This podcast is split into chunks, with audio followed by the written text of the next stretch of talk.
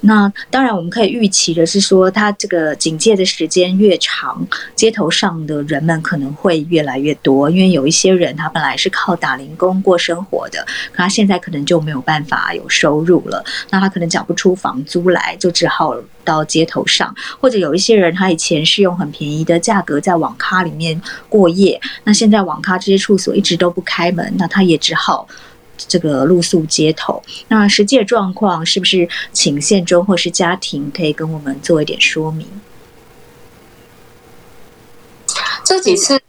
去发送物资的时候，已经有观察到有生的面孔了，因为就像刚才前面讲的，他原本待在别的地方，但因为那些地方都关闭了，所以就流到街头上面去。那也有一些是原本是有家可归的人，比方说他是住雅房，但是雅房里面有其他人确诊，甚至我们遇到有房东已经过世，因为疫情而过世的人，然后他也觉得住在那个雅房里面的染疫的风险说不定还会比街头上面还要大，所以就流落过来街头上面，这样的人也是有。所以可想而知的是，街头上服务的人一定会比较多。那我们芒草心这边除了维持原有的收容以外，我们也有在讨论是不是要找防疫的据点，像之前有跟宪忠一直在讨论。所以如果大家有遇到万华这边有什么租屋的房东愿意租给我们的爱心房东的资讯的话，请 pass 给我们，因为这些无家者们，我们也认真在帮他们找可以租房子的地方。然后有一些个案，他们从据点里面到一般去租屋的时候，其实很容易遇到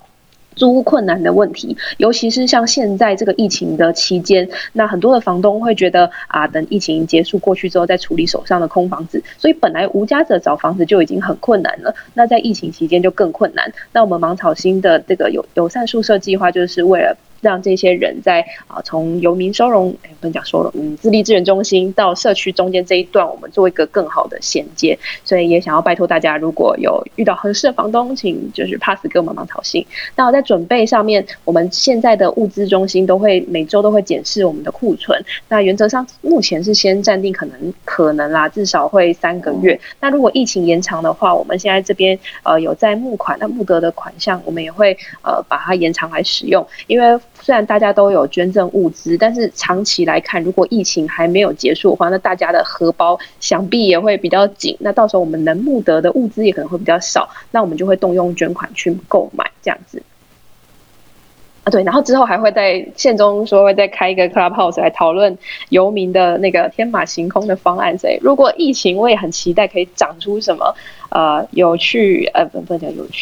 长出什么创新，然后在疫情下面可以让游民不是只是一个接受服务的对象，像现在有物资中心他们帮忙包物资嘛，那有没有可能在疫情下游民变成一个大家的助力？我自己也在想这个问题，这样，谢谢大家。非常谢谢家庭。宪忠，我们要补充的，其实这个部分其实最主要的部分就是我们看这个无家者在外面生活其实已经很困难了，但是因为现在的社福是有一些资源平常有些资源，所以可以解决这个我们的无家者他生活上面就是生存上面的基本上的需求基本上是可以提供的。可是这个疫情是从来没有想过有这种情况发生即使以前的 SARS 都没有像现在这么严重那这个情况就会造成这些原来的提供的服务其实它是中断，不管是政府或是民间的，其实它量能都会缩小包括尤其是像政府，因为政府像比较重要的医疗，我刚刚一直提到很多重要的医疗跟工作的部分是它可能都会中断。那再来就是像 NGO 的部分提供的食物的部分，像有一些机构其实都是停止服务的嘛，那变成是你就是用替代性的服务去这边做那当然还会面临刚刚讲到说当然还是要提一个很重要的一个大家比较不会去 care， 可能就是到洗澡的问题这个是我们一般人都不会把这个当成问题，可是以前这些机构可能会提供这些服务，可能现在大部分这些机构也是因为疫情关系也是稍微降低或者是停止这些服务。那这个部分我是有在想啦，这个部分我本身是有在想说我们可能要最近就是找地方来弄一个新的一个洗澡的空间然后可以洗澡洗衣服基本上，然后空间好一点，然后可以但是也是在能够在防疫的规定下面去进行这个事情啦那这个是我们刚刚提到的部分。那刚刚那个先生提到说，除了这些之外，是不是还有会有延伸其他问题？我觉得，其他问题一定会衍生出来的啦。比如说，大家都很这个闷哈，这个，大家如果疫情一直持续下去，大家其实一直在一个进步的环境里面。其实我觉得我们比较担心的是，这个无家者他会变成某些人，就是说他们的出气筒。可能会有一些不好的事情发生，可能有一些暴力的事情啊，或者是歧视的事情啊，越来越严重。那因为事实上这个事情不止发生在街头啊，因为其实很多的资料已经显示说你如果一直这个就是被隔离的时间太长的话现在慢慢的这个家暴的事件啊，在国外他们家庭暴力的事件啊，然后家里面的冲突其实是很高的。那同样在这个街头上面，其实一样也会这个问题。然后还有问题就是说，其实还是跟生命有关的，因为其实在这个食物的发放如果也很难让这个食物达到一个营养比较平衡的状态。其实我们现在状态，因为我们要配合这个。疫情状况不能群聚的那个发放的情况之下，我们发的东西都是它可以及时性的。那其实这些东西大部分都是比较甜。我们也觉得这个问题很大，但是我们也很难找到替代的东西出来。在坊间香就是替代的，就是能够比较平均这个营养的东西然后不要糖分那么高的食物，其实是蛮困难的。所以这也是我们现在在发放里面。一个比较难的点，所以才会我们现在不是有跟那个现在我们的那个清单内容不是有一些稍微难稍微调整，然后立青也说这个很难弄啊，那些粥品啊、即食粥啊那些事实上，可是因为我们是有考虑到，因为现在主要的发放食物都是甜食，像那个甜的罐头啊，那其实都是长期吃下来应该会有很大的问题，我们当然会尽量去改善这个部分啊。那我们也预估了，大概有至少要有半年的经费，就是有一笔经费，就是大概预计要这个食物的发放，我们可能要维持，可能要用到半年的时间。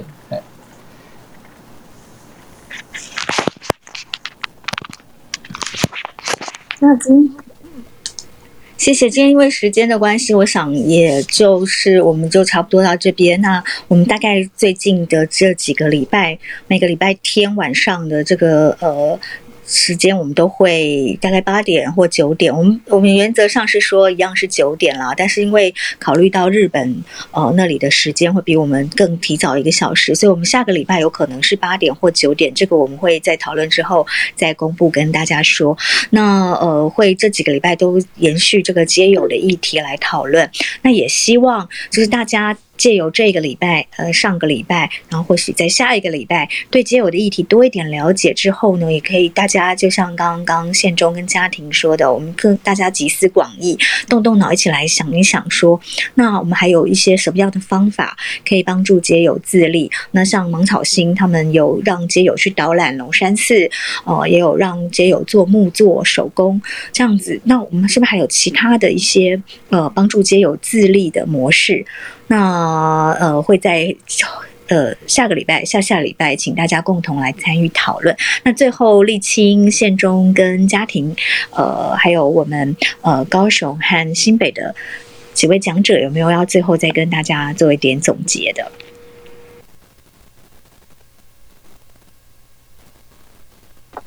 如果大家有那个合适的物件，请介绍给我们芒草心在万华，然后愿意租给我们的，感谢大家。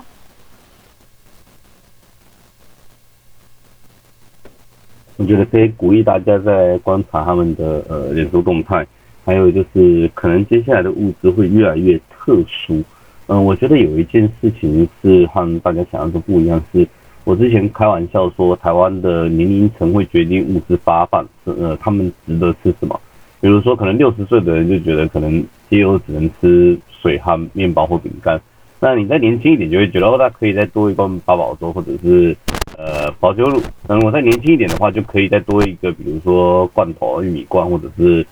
肉罐头之类的。那我觉得这一件事情有一个特别之处是，如果我们用自己吃的东西，让自己会选的东西去看待它的话，你就会觉得，应该给他们的食物是自己会吃的。那我们这一阵子的话，会发现说，有一些物资的资源可能会是一般人没有想象。比如说，我就没有想过像生理用品，我也没有想过说，比如说像是无加糖的粥品，即食即开的粥，或者是苹果面包。是对无家者比较适合，那我觉得这个需要大家一起来关注哦。比如说，看接下来还有什么要改变的，例如说像现状换家庭，有可能他们会找个空间什么的，那我们那个时候应该就不是说要捐什么食物，搞不好是毛巾，搞不好是沐浴用品，搞不好是比如说免洗内裤哦，免洗的这种物品。好，那我觉得这个也是可以大家接下来继续关注门草心人生百味他们的一个重要比如说原因，因为目前就我自己的评论呢，我会觉得台北市政府在这一次的疫情物资的支持上其实是蛮落后的哦，甚至我可以直接的讲的是有一个更悲哀的事情是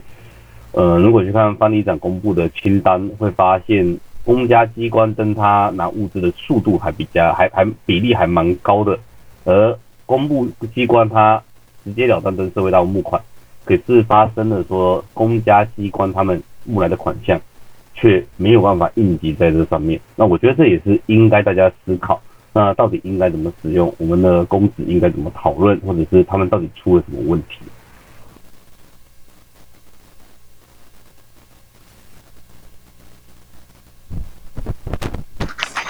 这个因为无家者的生活形态哦，基本上跟我们比较不一样哈，因为他大部分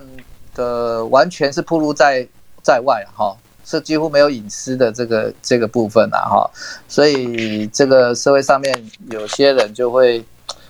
可能因为恐惧或者是因为未知哈或者不了解啊，其实有很多的那个歧视哈，或者是很多的特别的看法在针对这群无家的人。那我们会觉得说，如果有机会哈，让大家更了解这样的一个群体的人，其实我觉得是还蛮好的哈。那再来，当然这个服务哈，在疫情下面，我觉得疫情下面也是一个，它是一个大的危机，但同时我也希望它是有一个转机的部分啊，因为在最困难的时候、最危险的时候，其实是资源可以最扩充的时候。哦，那我也很希望是说，临时性的资源可不可以变成长期性的资源？哦，这个我觉得还蛮重要的。那所以我们会一直督促政府一直去做什么。当然，我们就会一直希望他把资源挹注进来。哈，原来没有想过，或原来想过，但是没有机会做。可是在这个时候，其实可以刚好是适合可以做的。做了之后，你就不要把它撤掉。好，让这个变成一个长期性的资源，我觉得是蛮重要的，也希望大家有机会多多督促政府跟大家，然后大家一起合作来促成一些新的服务。因为在这个时候哈，其实无家者如果他散开来，其实更可怕的。好，他现在因为我们大家发物资，让很多人可以聚在一起。好，那当然现在聚多也是个问题啦，但是他散开来到处为了没有东西吃，到处走，到处找食物的时候。到处去找水的时候，那时候其实是更可怕的。他身上，我们大家原来担心的事情，很多人担心的事情，他可能变成防疫的扣，可能就会真的发生。我觉得唯有透过服务才可以减少这个部分的那个发生的可能性。好，非常谢谢宪忠，谢谢家庭，谢谢梅英、俊贤，还有丽琴一起在线上。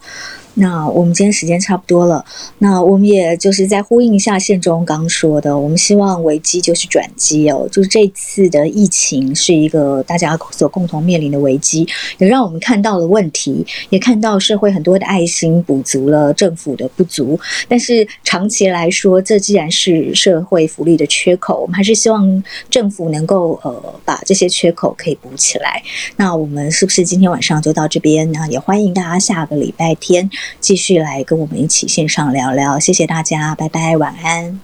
大家拜拜，大家拜拜，大家拜拜，谢谢各位，晚安，谢谢。